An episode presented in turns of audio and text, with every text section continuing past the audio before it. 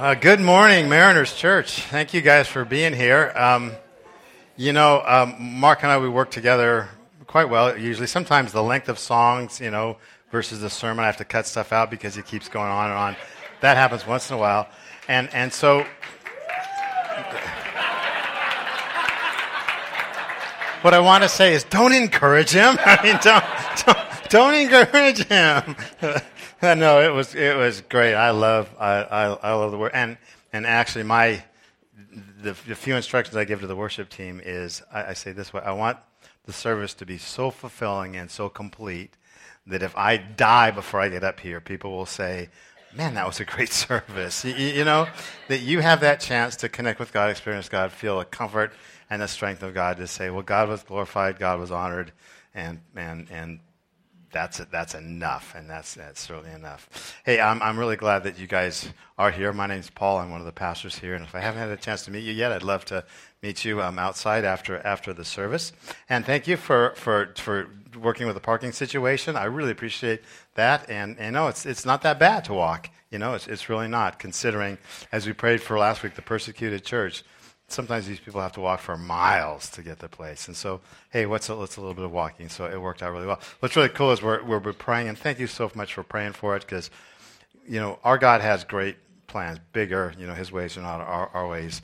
And what was kind of funny is um, during the, the first service, the, the, the, you know, the security guard, you know, since we were doing such a great job with security, she, she had nothing to do. So she came and sat in church. So the whole time one and what's what's really what's really really cool about it is is the landlord of that building paid for her to come to church. So. and and the and the, the driver of the big bus, the limo that's, that's, coming around, we have we have a host that kind of one of our own people that's on the bus riding with her, you know. And she keeps talking to this woman about how she needs to get back into church, and the poor driver's going, "I know, I know, I really do, I really got all this kind of stuff." And and this is just because of this, you know? Isn't it amazing how God just works in the creases all the time, all, all, all the time on, on this one? And so it's really, really cool, um, all, all this going on here. Hey, our theme for the year is illuminate. We're talking about the whole concept and the term of, of uh, illuminate, and we're calling it that really because of this great thing that the Bible says it says, I pray that the eyes of your heart will be illuminated. And that means actually flooded with light. The eyes of your heart will be flooded with light so that you can understand the confident hope he's given to those he called. now, see, it says eyes of your heart. Um, I, I probably don't need to explain that if you're a Christ follower. You kind of get it you all of a sudden you realize that when something of God happens, the eyes of your heart, kind of an inside thing, pops open and you just say, wow, look at that. That's, that's amazing. And I can appreciate those kinds of things that God is doing, something on the inside. Now, when the eyes of our heart are open, it gives us what? A confident hope. Boy, how many of us wouldn't die for confident hope? And this is what happens when the eyes of our hearts are open. We can have confident hope in who God is and what God is doing. And that whatever you're going through, no, no matter what it is, God will work it out in ways that we could never imagine and never even comprehend. And that's what I need. That's what I need, particularly after this past week was not a stellar week for, for, for me. Now, one of the ways the eyes of our hearts are illuminated is from the Bible, and that's why we're going through, as a church family, what we're calling 40 days in the Word. We are taking six weeks, 40 days, and saying we really want to focus our attention on Scripture, on the Bible. What it is, what it means, what it says, and how to get it in, in, into our lives. Now, now the question is raised, and this is a, a, a, good question, and your friends and your relatives, and maybe even you will, will raise this question. Why do we even need the Bible to tell us about God? I mean, we got nature. Nature can tell us all about God. And how many people I've talked to to say, man, you know, nature's my God. You know, when I go out there in nature and I walk in on the beach and I, see God, did you see the sunset on Friday night? wow, you know, it's like, whoa, on this one, where God just threw all the colors he wanted out, out there. And you could see the oranges and the fiery reds and the pinks and the grays and, and, and, and the blue. It was just, it was, it was phenomenal. And, and you can actually get some stuff about God from nature. You can. You can really uh, begin to comprehend some things about God. It's called, does anyone remember the term? It's called natural revelation. Okay? Naturally, nature revealing God, natural revelation. And there's certain things that you can get about God from the natural revelation. In fact, the Bible itself says the heavens declare the glory of God. You know, the colors, the splendor, the majesty, the bigness, you know, the, the hugeness of God.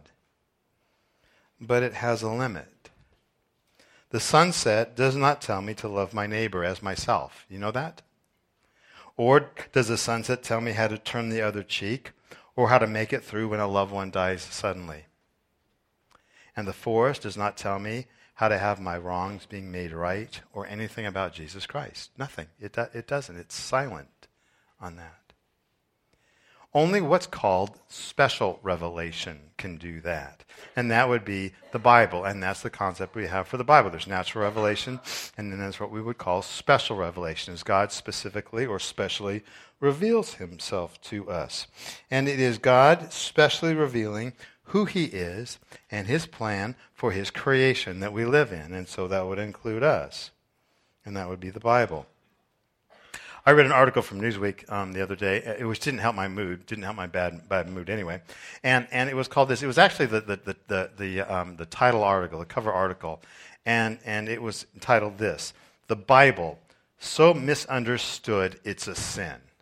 Okay? And it talks about the Bible, and, and, and what it does is you read the article, it's going to reveal, or it's going to talk about how people really have no idea what the Bible truly says. Because after all, the Bible is nothing but an ancient document that's been translated and retranslated and retranslated and translated so many times that we have absolutely no concept what was originally wrote, written. And because of these things that happen in this age, it was politically motivated that the Bible was changed and modified by emperors or kings or, or, or people that just wanted to get their own agenda written. Now, now um, it's all stuff I've heard before. You know, this is nothing new. And it's being written as if it is. Like, holy cow, look at what all these wicked pastors have been hiding from their people all these years. You know, all these, all these things. And actually, I put a reference to it in your, in, your, in your little handout sheet. There's a reference to it because I would like you to read it. Because honestly, if anyone reads Newsweek, which is several million people, you know, this is with the article that they read. And so obviously, as you're beginning to talk to people about your love for God and how you found Jesus through the Bible, what's their attitude going to be towards it? Oh, you know, you don't really know what the Bible really is and what it's all about. We have to understand that because this is what your friends and your relatives and people that you interact with think about the Bible because this is the only input that they've been getting.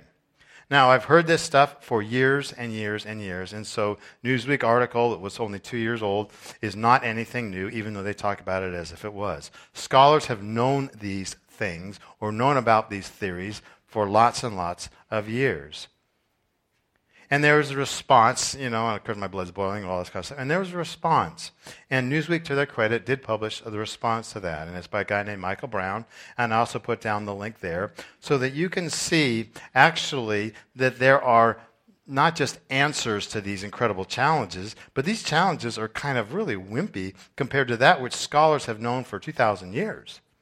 And the veracity, the truth of, of the Bible, the, the, the, the proof tests of it, the archaeological evidence behind it, the real history behind it, apart from all the political stuff. It's a brilliant article written, and when you read it, you will say, um, um, wow, you know, there, there, there really, really, really um, is truth to this.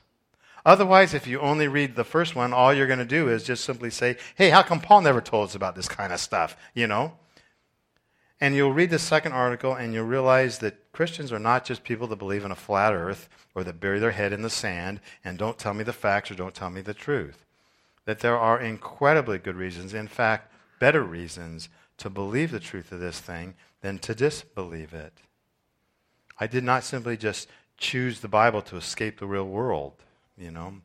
The Bible is a real world book written by real world people and the logic and the philosophy and the thought and the archaeology and the proof text behind it makes it ironclad. The Bible says this All scripture is inspired by God and is useful to teach us what is true and to make us realize what's wrong in our lives. It corrects us when we're wrong, and, and, and it'll teach us to do what is right. It's cool text right there. And because God breathed it, that's what the word inspired means. Because God breathed it, it touches my life. Because God has changed my life and given me His Spirit. And therefore, there is that part of the eyes of my heart, you know, are, are illuminated when I read the very words of God. I would think that the Bible is the best way to get to know God. As you interact with God through the very words that He connected with you, this is the best way I would find or I have found to get to know God. Worship's great, and I love it, and I connect with God through worship. But I also connect with God reading the very words that He put down for me to read. And, and we have been, if you've been going through the 40 days, you know, in, in the Word, which has really been cool with all our life groups, if you've been going through the 40 days in the Word, you've learned to read it, and you've learned to memorize it, and you've learned to space pet it, you know. And if you're going through the book, you know what that, I hate that term, but, and to paraphrase it, you know. And, and, and this week we're going to talk even more about mem- memorizing it. And I, I honestly got to be honest with, with, with, with you here. Growing up, I heard enough messages and sermons and teaching, and people talking about how important it was to read the Bible. I heard that again and again and again. And I kind of treated it like the way I treat all those instructions to get more fiber into my diet. Okay? That's kind of the way I dealt with those kinds of things. I'd listen to it and I'd say, yeah, I really do. You know, I really do need to, to, to, do, to do this. And, and so maybe what I will do is I'll have a spinach smoothie, you know, the next day and then chew on some broccoli the next day and then buy a bag of carrots and, and, and bring those to work. But as far as getting more fiber into my diet, as it becoming part of me, it's just too hard and it's just too inconvenient, you know? And so I'll kind of let that go a little bit and, and do a little bit more, but not much until I hear another message on how important it is to get fiber in my diet. And then I'll do it all again, but then a couple days later, I'll, I'll, I'll kind of let it go, you know, in regards to that.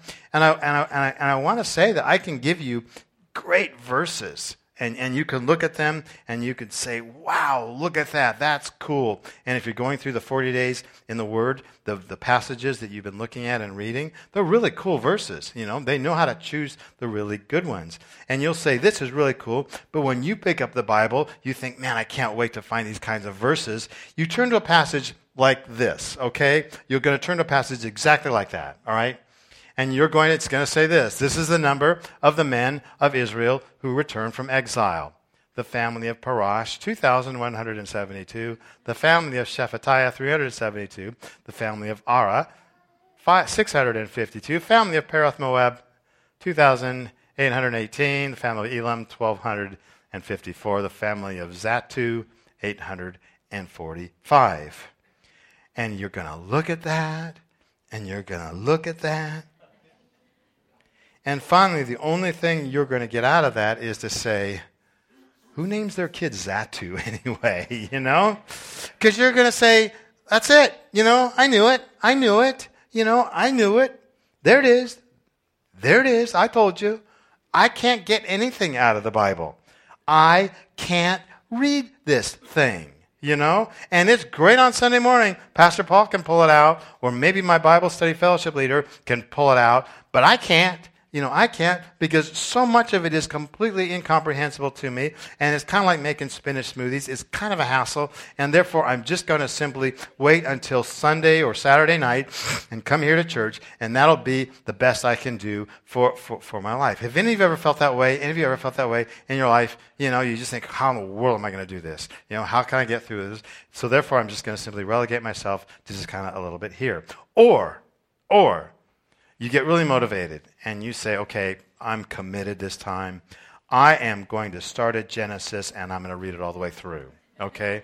Have you ever done this one? You know, I'm going to go all the way through. This is it. I'm really serious about it you know, for the 19th time. I'm really serious about it. This time, this is the year. And you read Genesis, and it's great. All the stories about Adam and Eve, and, you know, and Cain and Abel, and Abraham, and, and, and it moves through. And it's really great stories on this one. And then you get into Exodus, and, and, and you make it through Exodus. The first part's great. The last part's kind of uh, a little hard on this one. Um, and, and you're thinking, okay, great. Two books down, 64 to go. You know, I can do this. I can, I can do this. And then you get to Leviticus. And those of you that have gone to Leviticus are the ones that are laughing because all of a sudden you realize, what the heck happened? And what in the world is going on? Because all I'm now reading is about I are not supposed to plant two different types of crops in the ground. What does that mean? And I'm not supposed to wear two types of fabric in the same garment. And it talks about all these skin diseases, you know, and what you're supposed to do about skin diseases and ceremonial cleansing. And if you do this kind of sin, it's going to be two doves. If you do this kind of sin, it's going to take a goat. If you do this kind of sin, you're dealing with a big bull here on this one. And you're thinking, what in the, and these dietary laws, I can eat this. If this has a cloven hoof, I can eat this one, but if it's not split up, if it doesn't chew the cud, I can't. But if it does chew the cud, I can't. You know, it's all these kinds of things that you're thinking, what, what is this all about? And what am I supposed to do with this one? And if by chance you survive, survive Leviticus, you now have what? Numbers. And numbers is nothing but that. You know, the whole book is nothing but numbers. It's a genius. It's, a, it's, it's, it's all these rosters of names of people. And so what you do is you just simply say, I will quietly come and listen and realize I'm, I'm just not cut out for this. And so you leave it to the professionals. Ta da, the professionals here. And the problem is with that is that you're robbing yourself and cheating yourself of so much, so much richness about God and getting to know Him deeper and deeper and being able to trust God in your life. And the feelings that you feel or you felt maybe a few moments ago or maybe as in worship or the feelings you felt maybe through a, a message that just touched your heart deeply, you can have that daily but you're, we leave it sometimes to only once a week at best. So how do I how do I how do I do this? And I really struggle with what to say because I thought I've got to make this sound eloquent and flowery and all that. And I'm you know the echoes of my preaching professors way back in seminary are coming to me, and he would kill me if if he knew this is the first point of my message. But you need the right resource, and here it is. First point. Ready for this one? You need a good study Bible. Okay, you need it. There you go, a good study Bible. That is the most important thing I can tell you this morning. You have to have a good tool in order to be able to get into the Bible. I know it's not profound, hesitated to even go here. I can't tell you how important it is. And, and, and I'm, not, I'm not sure we realize today how well we have it, you know how well we have this thing. I told you a few weeks ago that I went down to Southern California and I was going through this library and I looked and they had one of the they had one of the Gutenberg Bibles. Okay. Now if you know a little bit about publishing history and text history, the Gutenberg Bible was the first book that was ever printed with movable type. Okay, meaning you could print a page and then you could move the type all around and print another one. And for the first time in history, it made it possible to now mass produce books. Okay? The printed word was now available to everybody. Before that, it was what? Handwritten. And you know how long it takes to handwrite something, especially something like the Bible? And so now in the 1500s, all of a sudden, the Bible starts being printed. And, and for so long, it was printed only in Latin, and then they realized wait a second. you know, if it's only in Latin, people don't read Latin, let's start printing it in German, and let's start printing it in French and Italian and, and English. And so they started printing it in the language of the common people. Finally, now do you understand 1500 was only 500 years ago? That means for three quarters of the church's history, the Bible was unavailable to the common person. 1500, 75% of the church's history, people were not able to access the Bible. And we have it. And we have it in all kinds of different versions. And we have it in paperback. We give them away you know, we have the ability to read the Word of God. And what happened is, over time, they, they, they started saying, okay, we're going to, we're going to make it now not in, in you know, Elizabethan English, you know, in the 1700 kinds of stuff. We're going to make it in, in more modern language. Because a lot of times people said, no, it needs to be staying in kind of old holy language. It's like, why? It wasn't written in holy language. It was written in the very common vernacular of the people of the day. So let's update it. And so what they did is they, they, they, they have more modern translations. And then what they happened is, you know, there's a verb, oh, there's a word here, and, and you know, if somebody looks at that verse, it's really cool. There's another verse that's an awful lot like it. And so, and you'll notice these in the margins sometimes of your Bibles, little tiny other Bible references. He'll say, this verse is like that verse. And, and you can actually follow this verse to that verse and it really helped people. And then what they just did, decided is, you know, we really are getting kind of this archaeology stuff down, and understanding more and more about the, the, the, languages and all that. And sometimes words might be a little bit hard, so why don't we take our study notes And why don't we put them down at the bottom? And thus the study Bible was born. Okay? Now, I have here um, um, a study Bible. It is actually my son's. And my son has this one. And um, obviously, you're saying, why do you have it? Your son doesn't. Because we got him another one, smaller one, okay? But this is why we have it. Notice how big it is? You know, it can kill people, you know, honestly, with this one if I smack them on it. But the reason it's so big is because there's so much, there's so much in it. And as, a, as I open it up, as I look at it, as you can see, you probably can't, but there's, there's a part here that, that is the text, and down here are the footnotes. Because this is, this is a book that's written to First Timothy, and, or to Timothy. And, and, and, and there are some words here that I might not grasp or might not understand. And it helps me understand this. Because Bible scholars who love Christ deeply understand what the words mean, and they also understand the culture. And so you might be reading and you come to a place where it talks about the Feast of Booths. And you think, what the heck is the Feast of Booths and why do I even need to care? Well, guess what?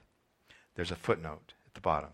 We'll talk all about the Feast of Booths and what it was and why it was so important to the Israelites and how Jesus celebrated it and how it actually points to Jesus Christ.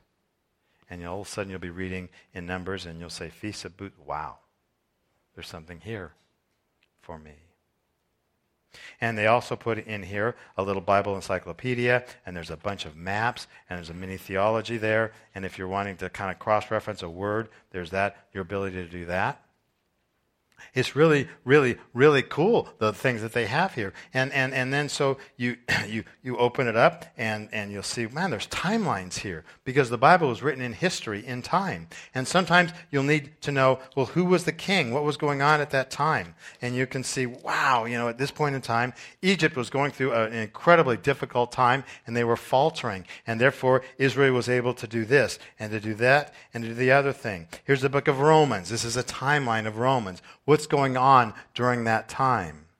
And then there's an introduction here. You see that? An introduction. And it'll talk about the book of Romans. What are the themes of that? Who wrote the book? What was going on during the time it was being written? Why'd they write it? What does it contain? What's it all about? So that when I open up the book of Romans, all of a sudden, I'm not blindly just grasping for meaning. I can go in it in very, very reasonable way and say, I think, I think I can understand it and I think I can get it.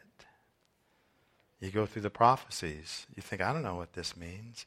It can say, here's when this prophecy was fulfilled. And you can look it up and you can read it.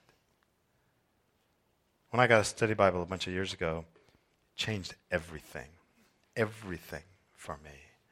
All of a sudden, I could begin to understand certain things I'd never seen before.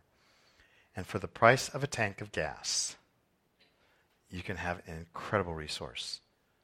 Incredible resource for you. Let's take our crazy passage about Zazu. I mean, Zattu. Okay, let's take this nutty passage that's, that's, that's, up there. How in the heck am I supposed to make sense of this? How in the world do I make sense of a, of a verse like that? What do I do with it? Do I figure God kind of screwed up when he put it there? But all scripture is inspired by God and it's suitable for teaching, reproof, correction, and training in righteousness, that the man of God may be equipped, ready for every good work. So obviously there's something there for it. Well, I noticed one thing. I noticed in the, it's in the book of Nehemiah. And, and, and, and so what I will do is I'll go to the very beginning of the book of Nehemiah here in my study Bible. I'll start the beginning, and, and it will give me a timeline of what's going on at the time that Nehemiah wrote his book. And that's important for me because Israel had been exiled at that point in time. And that's an important thing for me to understand. And I might not understand the exile, but the introduction will tell me all about the exile, how important it was. You see, what happened was God had said this You as a nation, Israel, if you obey me, I will bless you. If you disobey me, then there's going to be consequences. That's just the way it is. But because I love you so much, the consequences will never be permanent. Believe me, they will not be. And God said one of the consequences is going to be because the land is so important to you. You guys think the land is so important to you? If you disobey me, I will remove you from my land. I'll remove you from the land. You'll, you'll be away from the land for a period of time. But I will return, I will restore you when the time comes. Because I love you so much, and my love for you is everlasting and will never fail. So they've been taken to another country, and Nehemiah, he goes, actually gets so hurt that, that the land is being not taken care of that he asks the king to go back into the land, and he does. And he sees the, Jerusalem is just being kind of a rubble heap. And what he does is he says, I'm going to build the walls and make this secure again. And God helps him build the walls. And so he builds the walls, and what happens is people begin to come back and populate the land.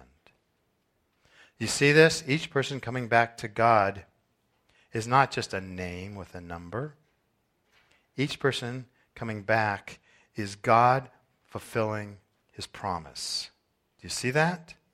Every name there is God fulfilling his promise. So, Parosh, you're bringing in 2,172 people. That's God fulfilling his promise. God fulfilling his promise 2,172 times because he's a God who fulfills his promise. And when I read that, I realize, you know what? That's my God. My God keeps his promises. And so is that too in all his buddies in Nehemiah 7 and all those names and all those numbers? Why are they here? They're here to tell you your God keeps his promises. You understand that? That I can walk away from that and say, my God is a God will always keep his promises to me. Out of a, out of a passage like that. Because, because I had help, good help to understand it the way it was meant to be understood. So, part of this week that made it so miserable was um, my pup, my dog. Um, he passed this week. He died. I had a dog. My, my dog died. Yeah, and and it was at it was at home, and you know I was I was, was by his side. You know I knew he was failing. You know I knew he was failing, and man, it just it just eat your gut out. You know, Have you ever ever lost ever lost a dog? And um, um, I had a friend. Um, he's a, he's a pastor as well, and I you know I told him. I just you know kind of on the side, and, and you know he has a dog too. He's really close to, and he said, you know, I you know I'm I'm convinced God's a God of love, and and he said I'm sure dogs are going to be in heaven. You know, God, and I thought, oh, that's great. We talked about that for a while. Cats we're not so sure about, but do- dog, dog, dogs, dogs will be there. And and and you know, um, the, you know the, the, dog's laying there, and, and, and, and actually the bed, I put him right by the bed in the extra room, you know, so I'm sleeping in the bed, and every so often he kind of, you know, you know, he's kind of falling into unconsciousness, but every so often he, he just kind of yip a little bit, and I'd reach down, scratch his head, and pat him, you know, and I'm laying there, and, and you know, and, and, and he's breathing, he's breathing heavy, and his breathing was comforting to me, you know, and, and, and then he, he did one more little tiny yip, you know, and then I realized, oh, oh no, he, he's not breathing now. And I put my hand, you know, on his, on his chest, and I could feel his heart going beep, beep, bump, bump. And it's like, oh, you know, oh. And, um, you know, you, you want to always be there when something you love, you know, goes. Be able to say, I felt his last beat of his heart. You know, what a privilege it is for that. And then, you know, there's this initial sad. He was a good dog, you know, not real smart, but he was a really good dog, you know. Great dog, great dog for our family, our kids. We had him as our kids grew up, you know. It's it's it's the the passing of an era, the end of an era, you know, all those kinds of things. And and and this happened, you know, in the middle of the night, one thirty in the morning, and and and it's like okay, you know, and I you know, took care of what I could, and well, I I went to bed. I can't sleep, you know, I I can't sleep. I just lost my dog, you know, and I'm all wired up, and so I I, I tried to settle down, you know, and couldn't. So I I went in the living room trying to light, and I and I picked up I picked up this Bible. This is the Bible that I had, and and it was t- turned to that Nehemiah seven passage because that I've been looking at, you know, turned to that that very passage, and you know. I looked at it and I read it, not to figure out how to pronounce the names, but to see God and to understand He's a God who keeps promises. My God is faithful, you know. And I, and I, and I remember this because cause a good study Bible, this one, this one does, has a concordance, and that's a weird word. Concordance is basically you take a word and you can look up at a concordance and they'll tell you pretty much all the places in the Bible where that, that word is used. And it's really helpful. So you want to look up the word um, faithful because I wanted to see the faithfulness of God, just to see all the times it talks about the faithfulness of God. And so you look in your concordance and it'll give you this verse. It says this I will never forget this awful time as I grieve over my loss. Yet I still dare to hope when I remember this the faithful love of the Lord never ends. So it's 145. You know, my dog's passed, and I'm reading this, and I'm experiencing God. You know, I'm experiencing firsthand the love and the protection and the care, the faithfulness of God. What kind of a God is He? You know, that allows you to feel your dog's last breath. He didn't have to do that. Feel the last beat of his heart. He didn't have to do that, but he did. The faithful love of the Lord never ends. And therefore, see the term, I still dare to hope. Hear that concept? I dare to hope. Because a lot of times we think, man, if I hope, it's going to be disappointing. It's going to fall apart. I'm not going to hope anymore because all my hopes never, ever come out. And what it's saying is because you've got a God like this, you can what? You can dare to hope. Dare you. God's saying, I dare you to hope because I'm faithful and I keep my promises and I'll come through every single time in my way. Like song we sang, it's only for a moment. Everything is working for your glory. Then it goes on, it says, His mercies never cease. Great is His faithfulness. His mercies begin afresh each morning. Each morning. He is faithful. So I dare to hope. Buy a good study Bible. It didn't print on your insert, and I wish it, it did. And I'm going to just ask you to write something down if you're looking for a good study Bible. This one, it's my favorite, and it's my recommendation. I'm not sure how popular it is. It's called the Ryrie Study Bible. And you're going to say, who in the world was Ryrie? Ryrie was a professor of theology at Dallas Seminary, and he's a good guy. Okay? R Y R I E. Ryrie Study Bible. It's a great one to get NIV version. It's easy one to read, okay? Or there's also just the NIV Study Bible. You can write that down. That's as well. But but it's just this one's great. I love this one because this is the one I cut my teeth on, and I think it's it's a phenomenal one. R Y R I E, Ryrie Study Bible. It's it's it's really wonderful. And and what I say is, if you're serious about cycling, if you really want, if you're really serious about bicycling, get a good bike. You know, just get a good bike. A junk bike will break down, it won't shift right, it brakes will squeal and squeak, and, and, and you'll never get into it. If you're serious about tennis, buy a good racket. It makes all the difference in the world. If you're serious about cooking, buy a good set of knives and a good set of pots and pans, if you're really serious about it. A regular Bible, um, why, why just get a regular Bible when you can get a whole library of stuff, everything you need for 50 bucks? It's right there. It's right there for it. So, so there you go. Second, second point.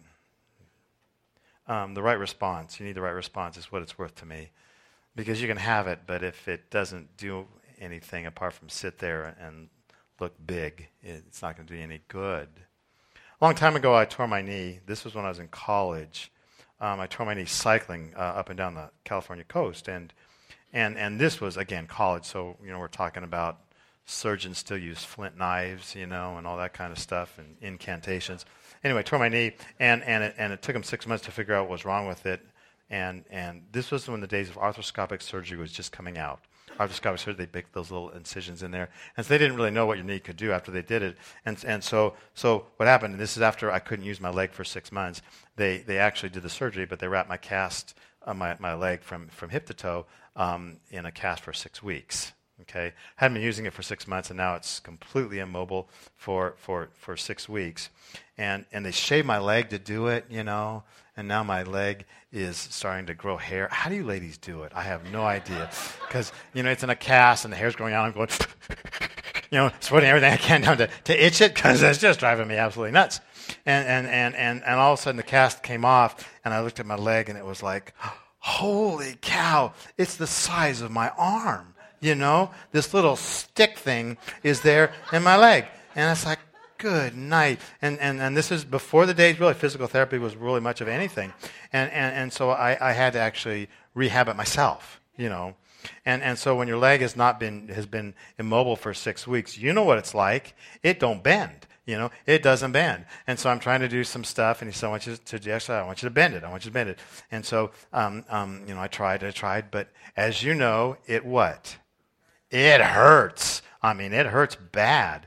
And so after three weeks, he comes in and he did his little measuring device, and, and he said, let's see how far you can bend it, and I could do it here.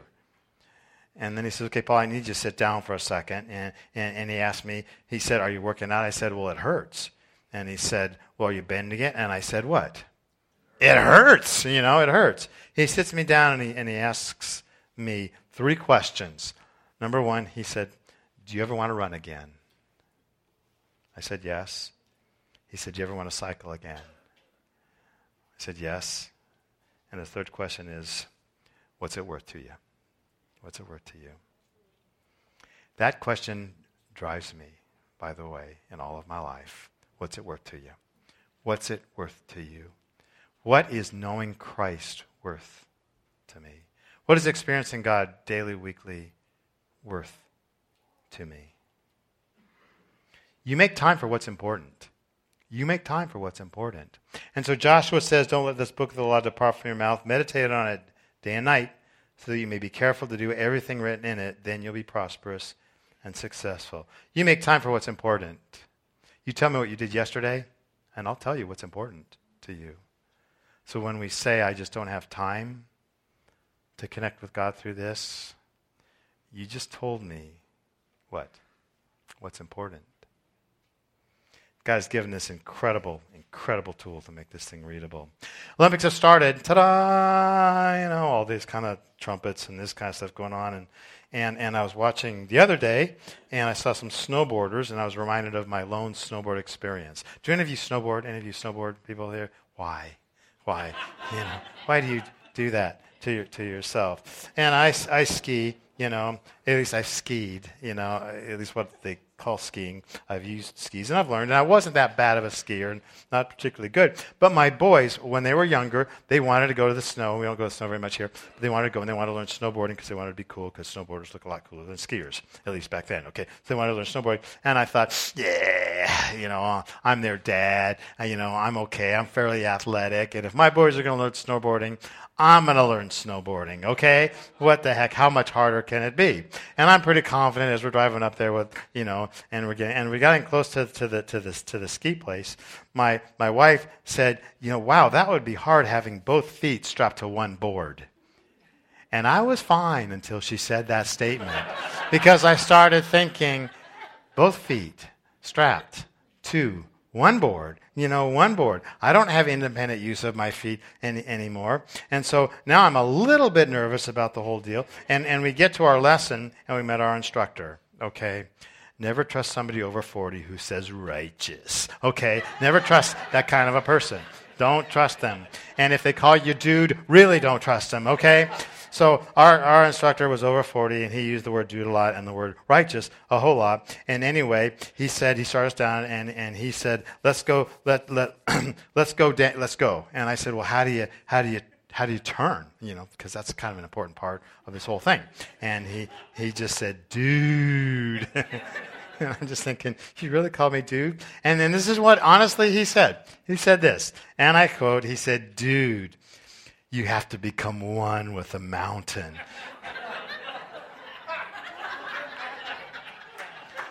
with those technical instructions in mind, locked firmly in my brain and my board locked firmly to my feet, we took the chairlift up. Okay? And for some reason, the only way I was ever going to become one with a mountain was to somehow slam my face as hard as possible into the mountain. I became one with a mountain 19 times before I got down to the bottom of the mountain. And the last time I fell, I heard the tailing sound of my instructor watching me saying, Righteous dude! And I can joke about becoming one with a mountain thing, Those of you that are good at skiing and good at snowboarding or good at skateboarding, uh, you, you get it.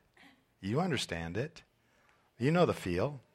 You know that when you're feeling good about this and you understand just a little bit, just a little bit, you see the contour of the mountain and you adjust to it and you move with it.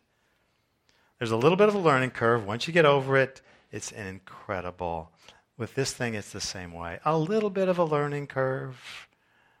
But man, once you get that, it is downhill all the way. There's a dynamic interaction between God and you when you do. I know. At 2 o'clock in the morning on a Friday, I had an experience with God. An experience with God because of this. Because of this. God's word speaks. Let him speak to you into your spirit. Worship team, would you guys come on up, please? I'm going to invite you to pray with me. Father God, thank you for this day and thank you for what you've given and thank you for the word that we have. And I would pray, God, that as we open the Bible, your Holy Spirit would guide us to what to turn to.